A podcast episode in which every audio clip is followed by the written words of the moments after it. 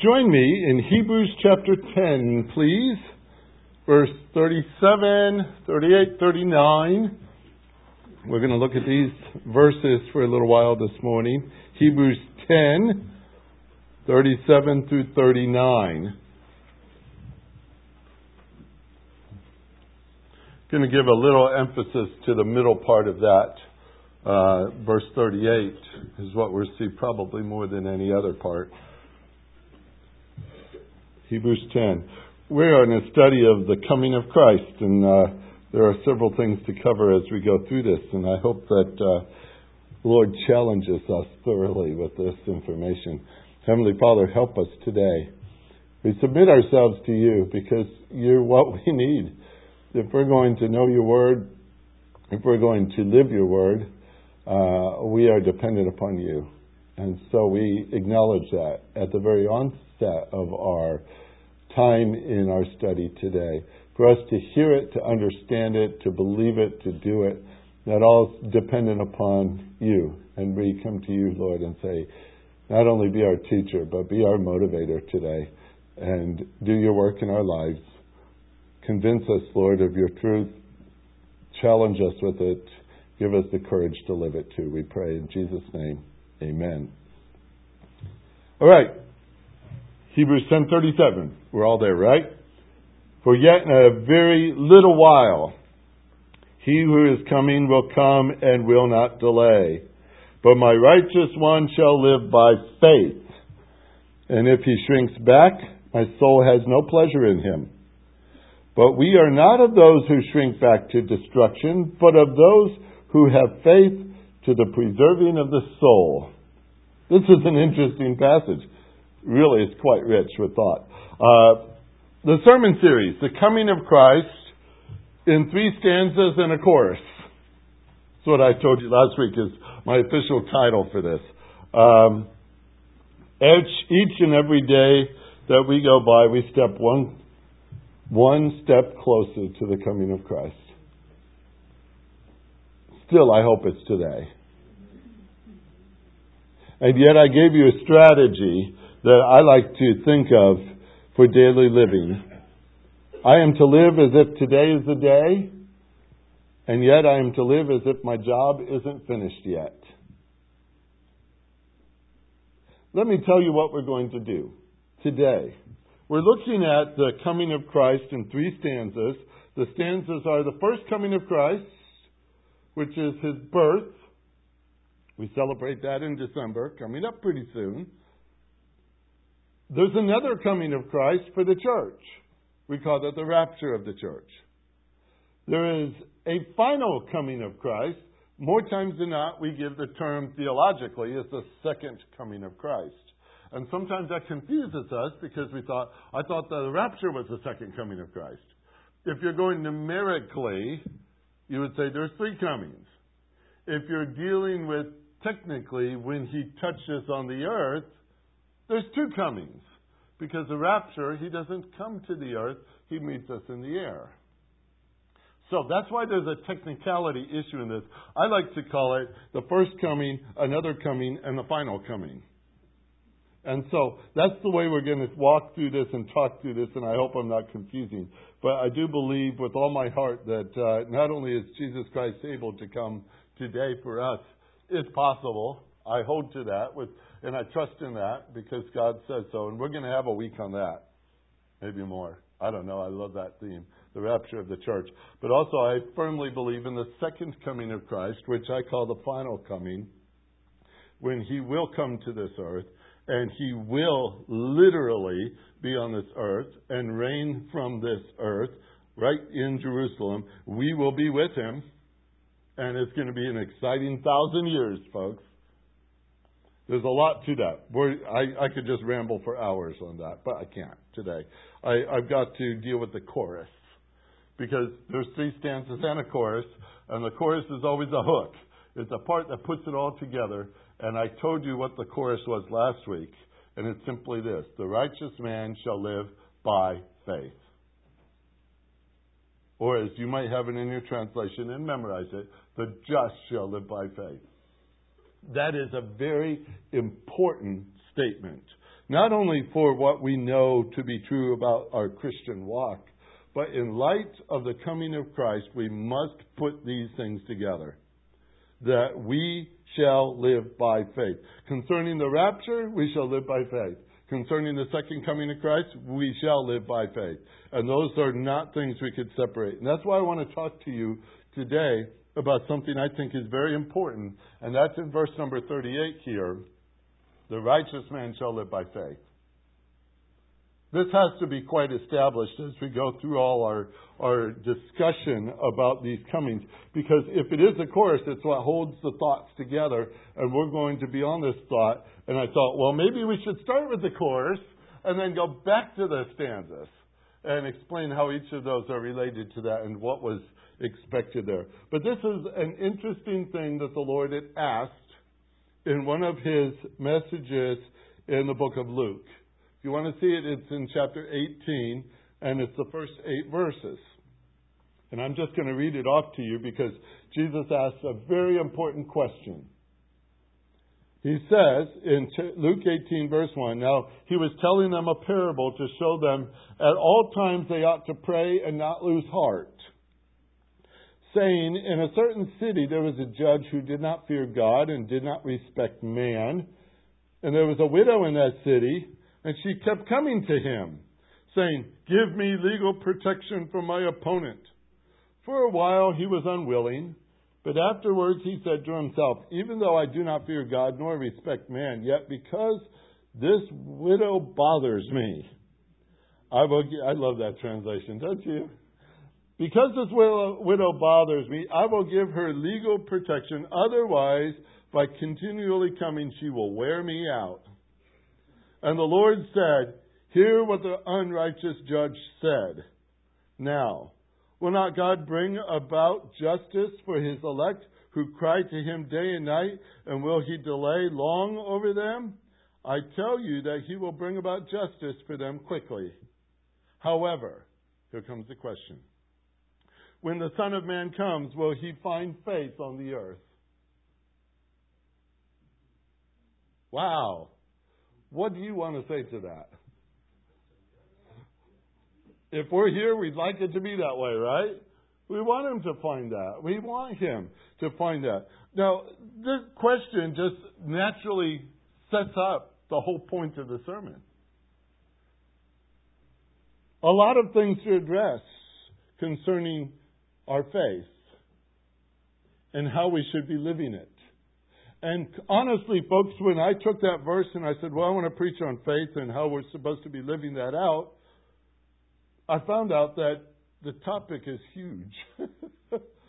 you could exhaust yourself studying it. And I could probably exhaust both of us in trying to preach on it. Because the Bible is absolutely full of verses on faith. Have you ever noticed that? Especially the epistles written to the church, believers specifically. Faith, faith, faith, faith, faith, faith. And what's interesting is, it's expected of us. Not just to know about faith, but to live it. To live it. Now, as I started putting this together, and I said, "Well, I want to, I want to speak on the just shall live by faith." That sounds like a short little verse. Should take us ten minutes. We're done, right? No, it's it's going to be next week, all right, and maybe a couple weeks. But we're going to get to that verse. But I noticed something, as you can see it here in Hebrews chapter ten too. It comes with a warning. It comes with a warning. You notice just about everything anymore you buy comes with a warning. Seems like the first couple of pages of any instruction manual is warning, warning, warning, warning, warning. I decided I needed a, a, a bicycle because, uh, well, we might need that pretty soon. and I thought, well, I need the exercise anyway. And coming down to the church, to the office, and everything else, I'll just get a bicycle. I don't trust myself with two wheels. It has three. All right? And so it's got a basket. I could carry my, my stuff in the back of the basket and everything. The only thing I have to do is figure out how to get it out of third gear because going up the hill back to the parsonage is rough. That's not for me. So I've got to do some work on that. But it comes with all these rules and warnings about riding a bike. I didn't have those as a kid, did you? Matter of fact, I have to tell you, it's a wonder I'm alive. The way we rode a bike when I was a kid, and many of you probably would say the same story. It's a wonder we even lived to our childhood. The things we did with a bike, it, well, let me put it this way. There was one thing particularly we did with the bike that my mom forbade. And guess what? we found other ways of doing it. Uh, but if she caught us doing it, we were in really bad trouble. So we didn't do it at home. We did it other places, which was basically jumping with our bikes. And we would set up, you know, little ramps off the neighbors' driveways and everything else. And and the wonderful thing was we lived on a long street. It was a dead end road, so very few cars on it. And you could pick up a lot of speed. It was about a quarter of a mile long. And by the time you hit that ramp, boy, you could fly. And we loved it. It was really exciting to do that. And of course, make sure mom wasn't around. Um, but uh, we noticed one day that our neighbor set up this huge pile of dirt on the side of his yard Apparently, he was going to do some project with it. And it stood about this tall, and it was well rounded. And guess what we thought? There's a good one. All right? It's made for us. And there was room on the other side to land. So we'd come all the way down the street. This was the last house on the street. And we'd come off the street and hit that ramp, and whoa, boy, we were airborne. That was a lot of fun, too. And then we realized, you know, we have a two seated bike. And let's see what that can do on a ramp like this. With two people pushing as hard as they can. It was exciting, folks. I lived through it. I'll tell you that much. But uh, you don't want to sit in the front seat. That's what I found out. That was not a good idea. But we we did things like that. And it, honestly, if we had warnings or at least listened to our mother, it would have been better off for us. But it's interesting to me how so many things in life we say, well, there are warnings out there, but hey, I'm me. I do it my way. Uh, when it comes to faith, do you know there's warnings with it? And we're going to look at some of them today. And I want to be very, very careful when we walk through these because, number one, faith is not something to take lightly. It's not something to take lightly. God doesn't take it lightly. And so we shouldn't either. But at the same time, I don't want to be confusing with what I want to share with you today. I want to be very careful in walking through the warnings that we're going to look at because they can easily be misunderstood. Verse number 38, where he says, The just shall live by faith. He goes on to say something else that's really quite interesting. Let me see where I found it. Uh, I didn't turn the page yet. Okay. Um, the, but my righteous one shall live by faith, and if he shrinks back, my soul has no pleasure in him. But we are not of those who shrink back to destruction, but of those who have faith to the preserving of the soul. I'm glad that second verse is on there because it helps us. Uh, when the writer of Hebrews wrote this verse, he stated something that sounds so alarming, doesn't he? It sounds alarming. And it could lead to a very incorrect view of what you are seeing here. First of all, he's not talking about your salvation. All right? For you to say, I have faith, a saving faith, and then to lose that, that's contradictory to what the rest of Scripture says. And I don't believe God ever contradicts himself. But there is a warning here some people look at this verse and say, well, if you, if you stop walking by faith, you're doomed. Well, that's not what it says. Study it carefully with me just for a minute. But my righteous one shall live by faith, and if he shrinks back, my soul has no pleasure in him. But we are not of those who shrink back to destruction, but of those who have faith to the preserving of the soul. The writer is very careful to state that we are not of those who shrink back to destruction. But, and that but in verse number 39 is the strongest one he could put in the text in the Greek language. The strongest contrast he could ever show. He says, This is the one I need here. We are of those who have faith to the preserving of the soul. So he sets the table, first of all. He says, I'm not talking about your salvation here. But I am talking about another kind of warning. And so we have to ask, then what is it you're talking about? What is this shrinking back thing that you're warning us about? Well, actually, if you see it's all in all caps, and some translations are like that, they're all caps. Some translations don't have it this way, but New American Standard Version puts it in all capital letters all the way through. And the reason they do that is to say, that's an Old Testament verse. All right? Now, some of you might have, instead, you might have a footnote next to it and it says, see this verse or see that verse or something of that nature. And if you do, you will find it's pulling verse number 38 from Habakkuk chapter 2, verse 4.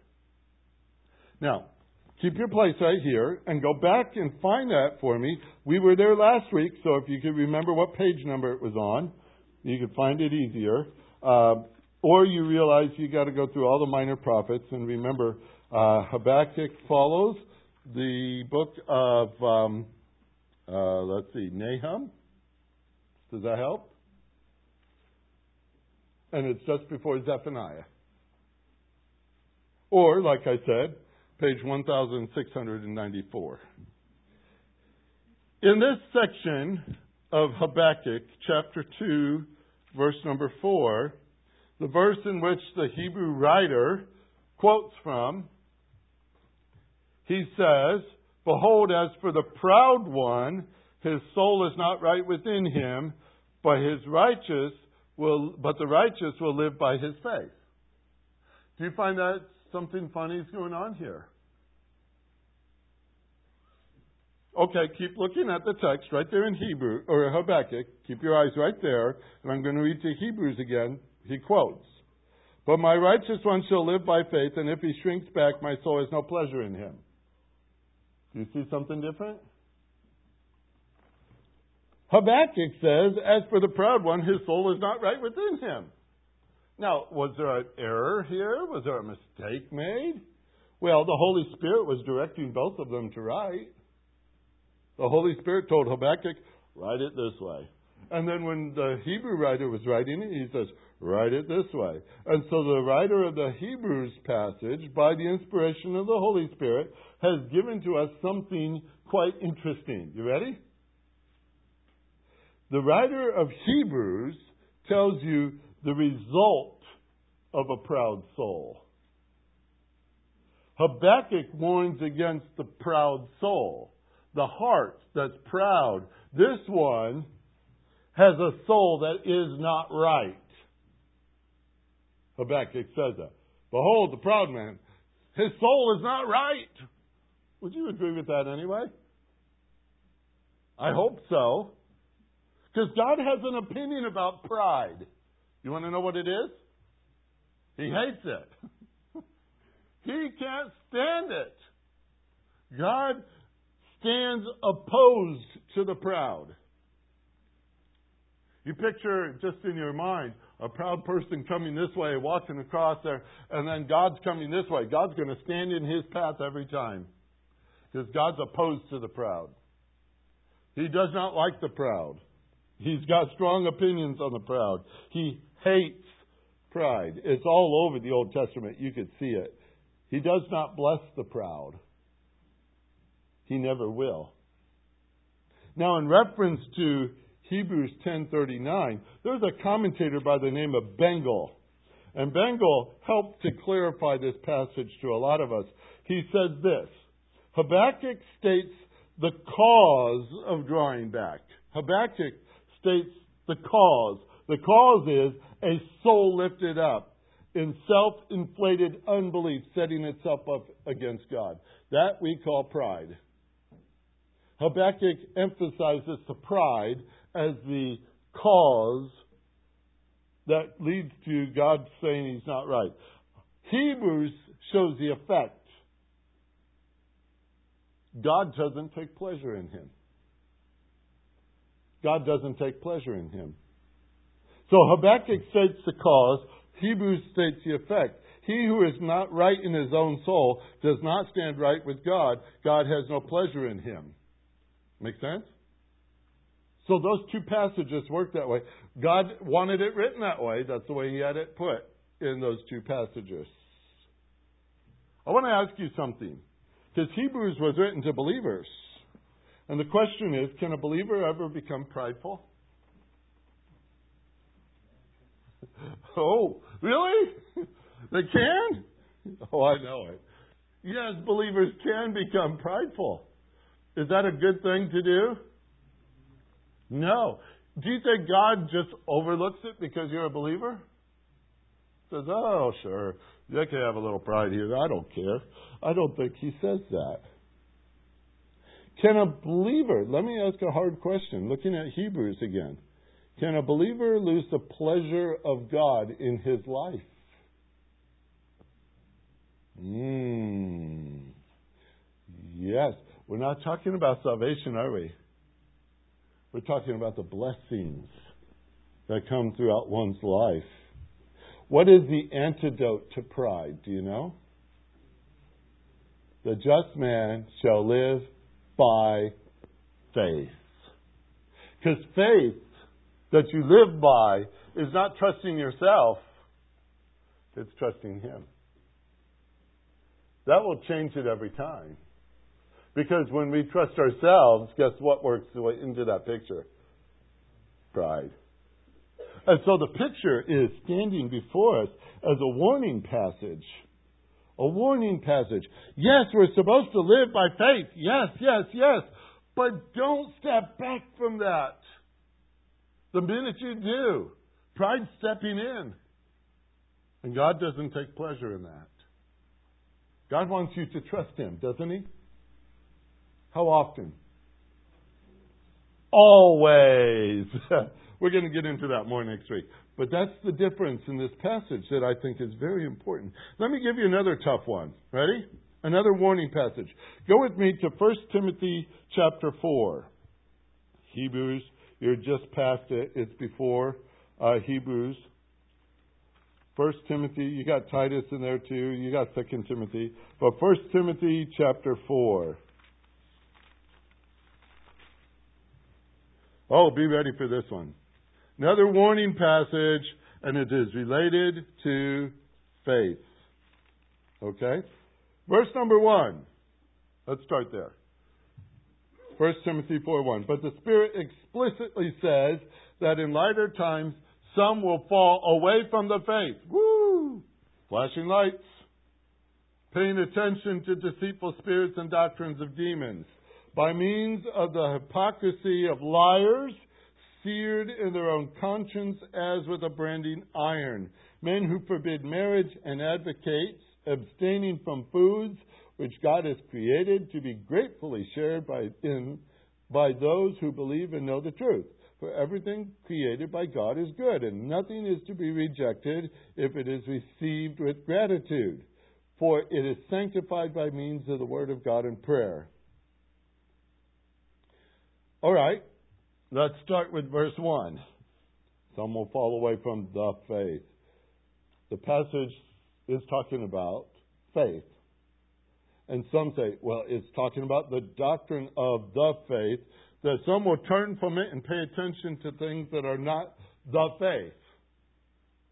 Deceitful spirits, doctrines of demons, living as hypocrites and living out their bad doctrines by bad actions.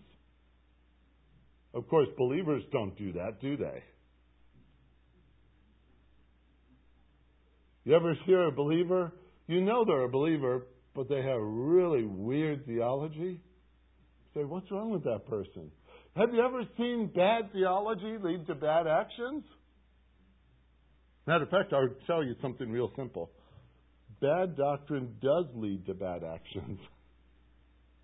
It's almost inevitable that that's going to happen. You can be sure where there is bad beliefs, there are bad behaviors coming. Paul warns by the Spirit himself that in the last days, as he says here in verse number one, in the last days, There will be, it will be characterized by those who teach and practice things other than the truth. Is that possible? Oh, yes. We're in that day, folks. It's all around us. He goes on to stress, by the way, in this same paragraph, the importance of solid teaching. Look at verse 6. Just look down there for a minute. In pointing out these things to the brethren, you will be a good servant of Christ Jesus, constantly nourished on the words of the faith and of sound doctrine which you have been following. So, what is the warning here? What is this falling away thing? What are you talking about, Paul?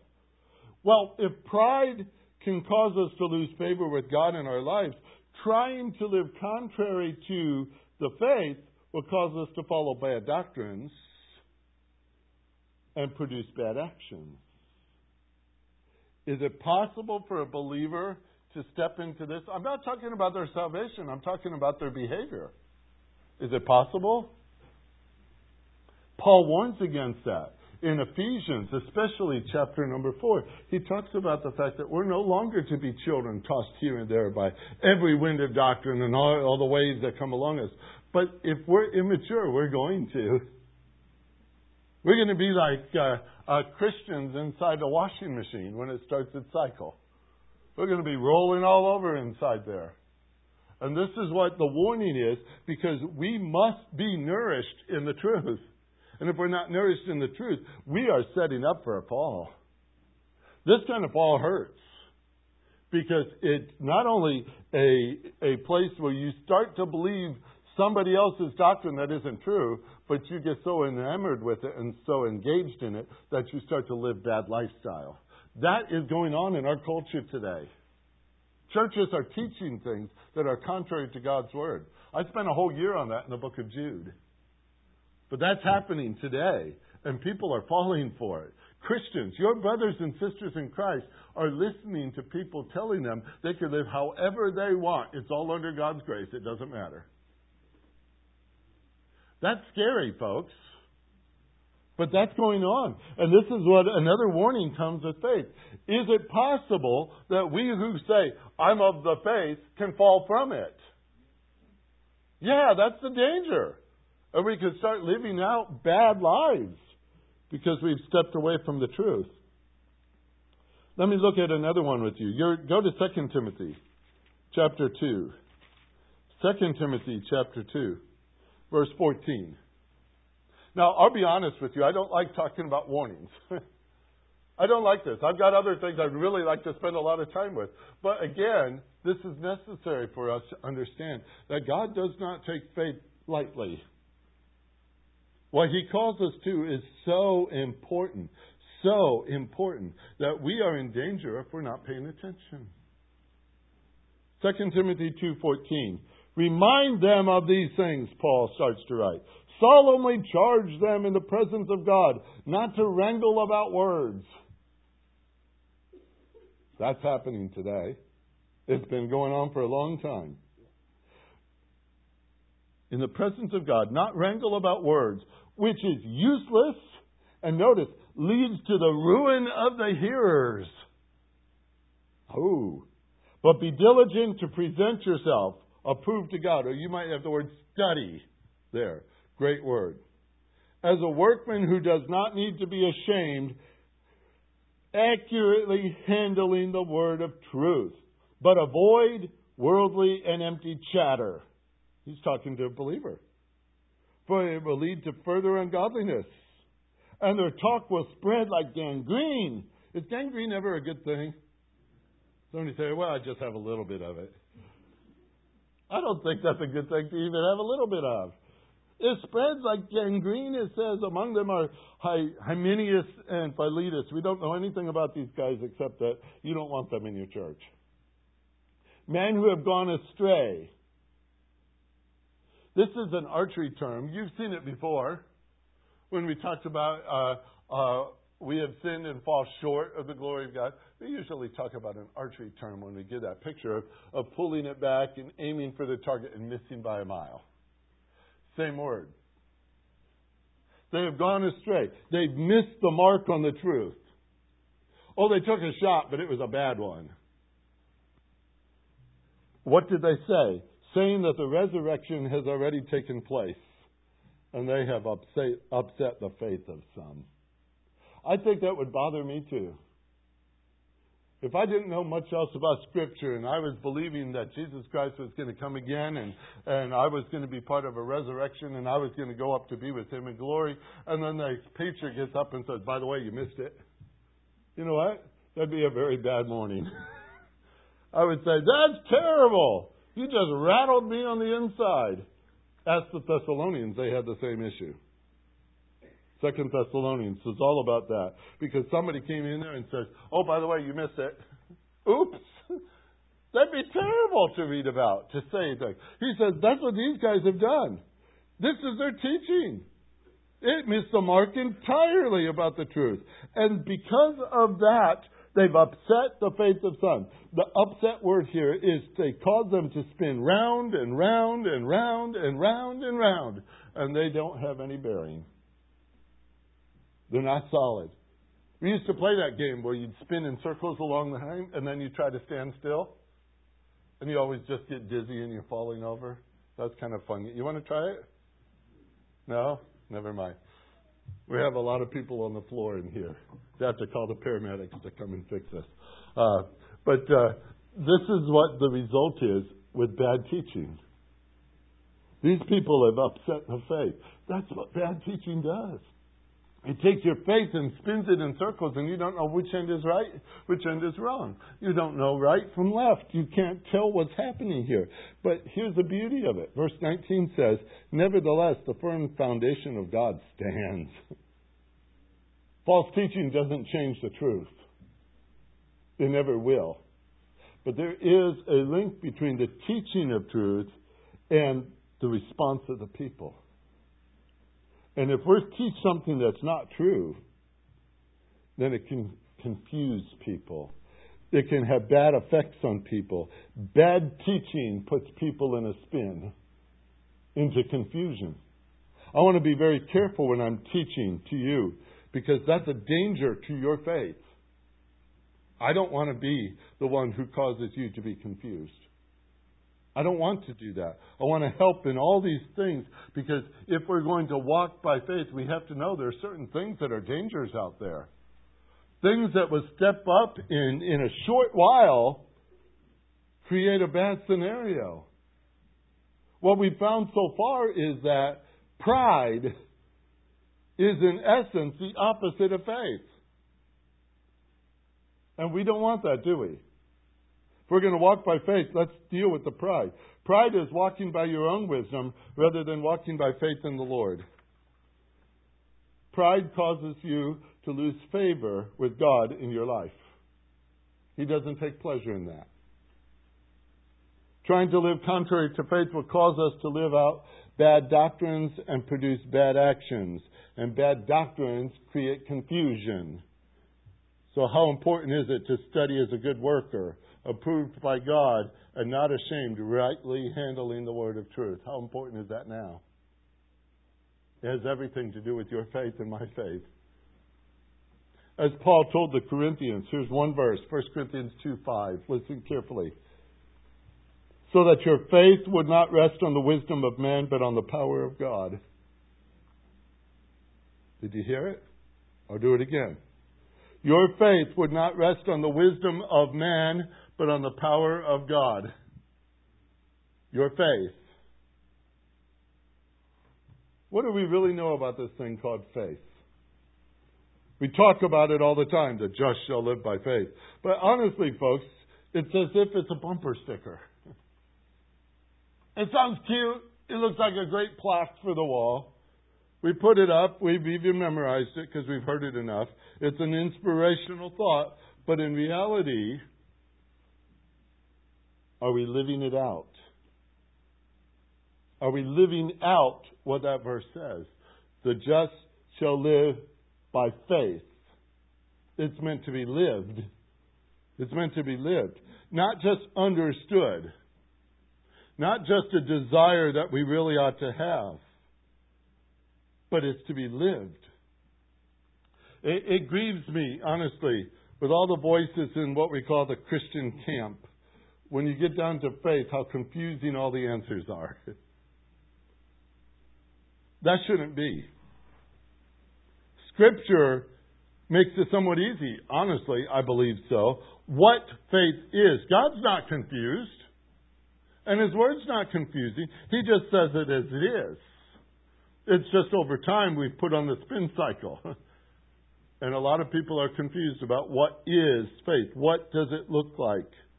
Where does it come from? What, how do you do it? How do you do it? All those things are important, and that's some of the questions we're going to ask in the next couple of weeks. What is it? What is this faith? How do we live this faith? Those are important questions. But I want to go a little step further than just the what and the how, and I'm going to ask the question why. Why must we live by faith? Why? What's, what's so important that we must walk by faith? It's very interesting to me that the more closely you relate that to the coming of Christ, the clearer it gets. Let's just say the fact remains that Christ came the first time in his birth. Christ will come a second time to meet us in the air. Christ will come that final time to set up his kingdom on this earth. You know what? For you and me, all of that has to be believed by faith right now. You know why? I'm pretty sure that none of you were here when Jesus was born. And if you were, you're not going to confess to it, are you? You weren't here. You read it in this book. Do you believe it's true? That's an issue of faith. Jesus Christ is coming again. I believe with all my heart in the rapture. I believe it could happen at any minute, like I told you. It might not happen for 150 more years. I hope not. But still, Peter believed that too. Paul believed that too. We've had 2,000 years of people who believe that. And guess how they had to live? By the same faith you must live by right now. We believe that Christ is coming to set up his kingdom on this earth. I'll be very adamant about it. And when we get to it, you're going to see that.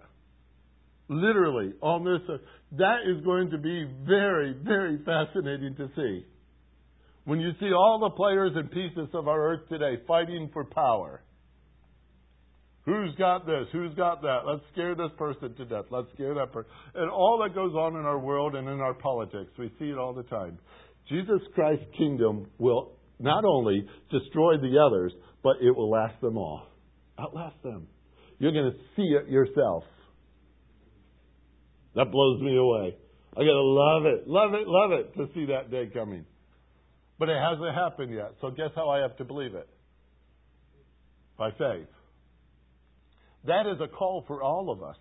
That's not only about these certain events that are going to take place, but it says we live by faith. And we're going to get into this more and more. But the point is, I'm going to live today as if today is the day Christ is coming. And yet I'm going to live today as if my job isn't finished yet. Because I don't know the day and the hour, and neither do you. All I could do is walk by faith. We live in light of the coming of Christ. We walk by faith. You know how important this is to the Lord? He quotes the same verse four times in Scripture. Not many verses get that much attention. Habakkuk wrote it in the first place the just shall live by faith. When Paul's writing to the Romans, chapter 1, verse 17, he says, And the just shall live by faith. And then he's writing to the Galatians, quite a few years later, and right in the middle of chapter number 3, verse 11, he says, And the just shall live by faith. And then whoever wrote the book of Hebrews, when he got to it in chapter 10 and verse 38, he says, Guess what we need right now? The just shall live by faith. All of those contexts are very important. We're going to walk through all of those, but let's cite it for what it is. God's expectations are real.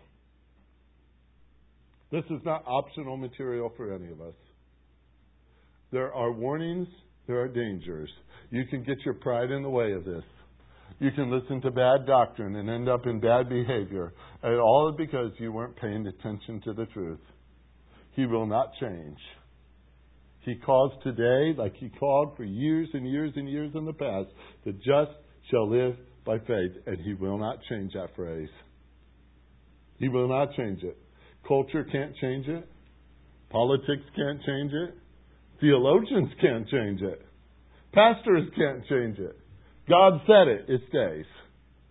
And his expectation of you and me is the same that he's had for everybody else in this church or in the history of the church or even even into the Old Testament. He expects the righteous man to live by faith. So let's talk about that next week, okay?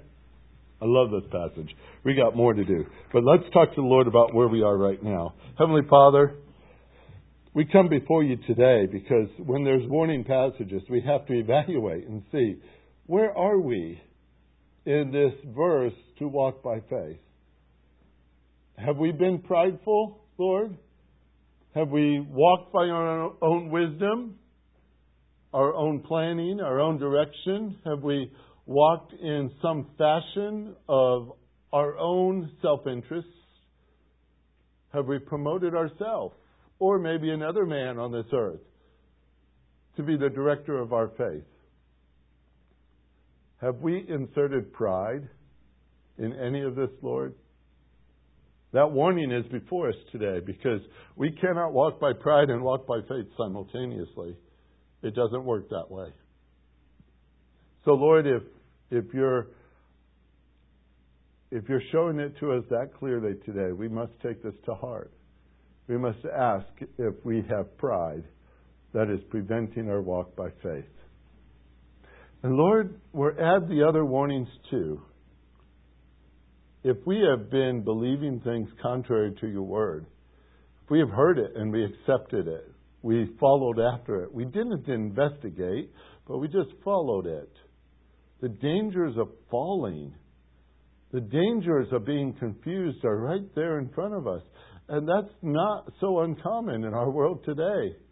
We have so many who are being led astray by the false teaching of those who tell us what they think faith ought to be. Lord, we come to you. We say, You teach us, Lord.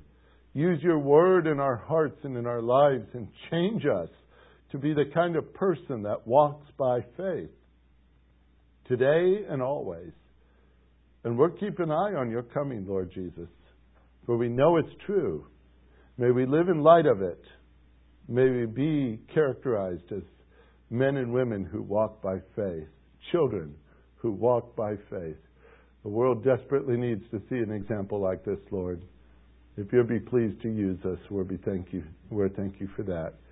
Lord, work in our hearts, we pray. Help us to understand. Help us to respond, we pray in Jesus' name. Amen.